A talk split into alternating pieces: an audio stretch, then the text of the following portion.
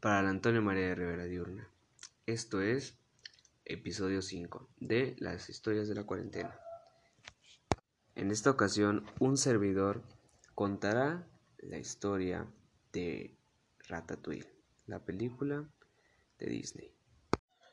Bueno, como podemos ver, estas películas han sido interesantes, no lo dudo, pero hay una en especial en el cual a muchos les puede recordar, bueno, ahí dependerá, ¿no? O sea, para algunos será la niñez, otros la adolescencia y otros la adultez, vaya.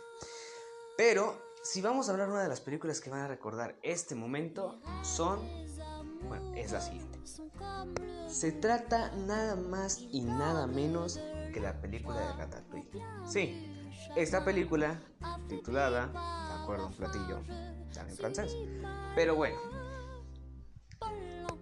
la historia se remontará a un lugar, a un pueblo de Francia, en el cual nuestro protagonista se llama Remy, una rata que tiene un gran olfato y un gusto por el sabor, el gusto de las comidas.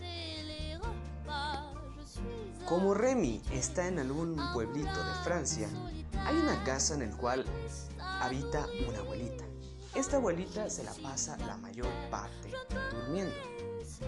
Y este es el momento en donde Remy aprovecha para investigar tanto las especias, los productos que deja por ahí la abuelita y otras cosas.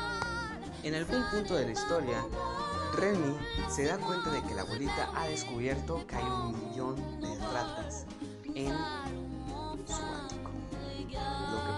pasó fue que la abuelita trajo eh, veneno para rata y sacó a toda su familia, a toda la familia de Remy a un río. Este río, que prácticamente fue un desagüe, eh, Remy al intentar escapar y llegar a su familia, se pierde, toma otro camino y llega a otro lugar. Él no sabe.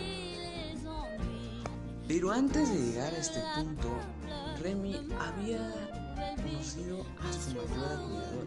Se llamaba Auguste Gustave, el chef más reconocido de todo París.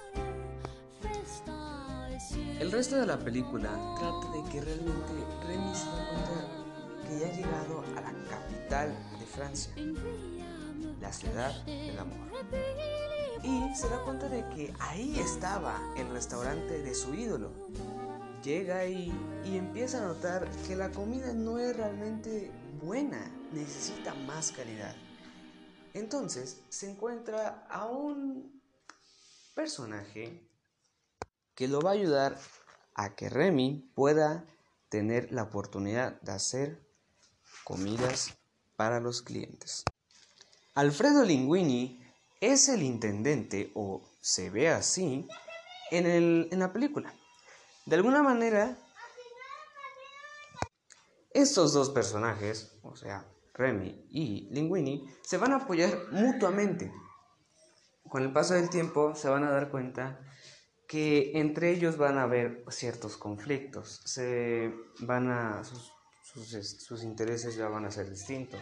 Linguini ya es reconocido por, el, por sus compañeros de trabajo y por el chef, el Skinner, que es el principal, eh, el que dirige toda la cocina.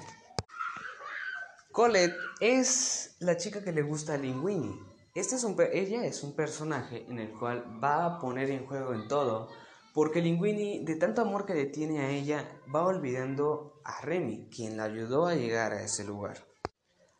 Al final de la película pasa algo muy increíble. Las ratas ayudan a hacer la comida para los clientes, ya que Antonego era el personaje, se puede decir, antagonista de nuestra historia.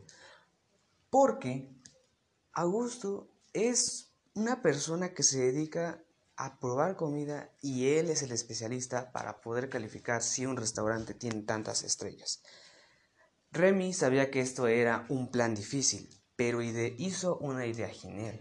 Hizo un ratatouille, un platillo muy sabroso que Augusto, cuando lo probó, le recordó su infancia, dando así el voto al restaurante. Al final sucede que Remy decide hacer su propio restaurante y lo llega a conseguir. Su sueño se volvió realidad. Para el Antonio María de Rivera Diurna, esto fue Historias de la Cuarentena, hecho por Zulma Razate, Sicarú Díaz, Madeline Gardenia, Elías Figueroa y Ángel Natividad.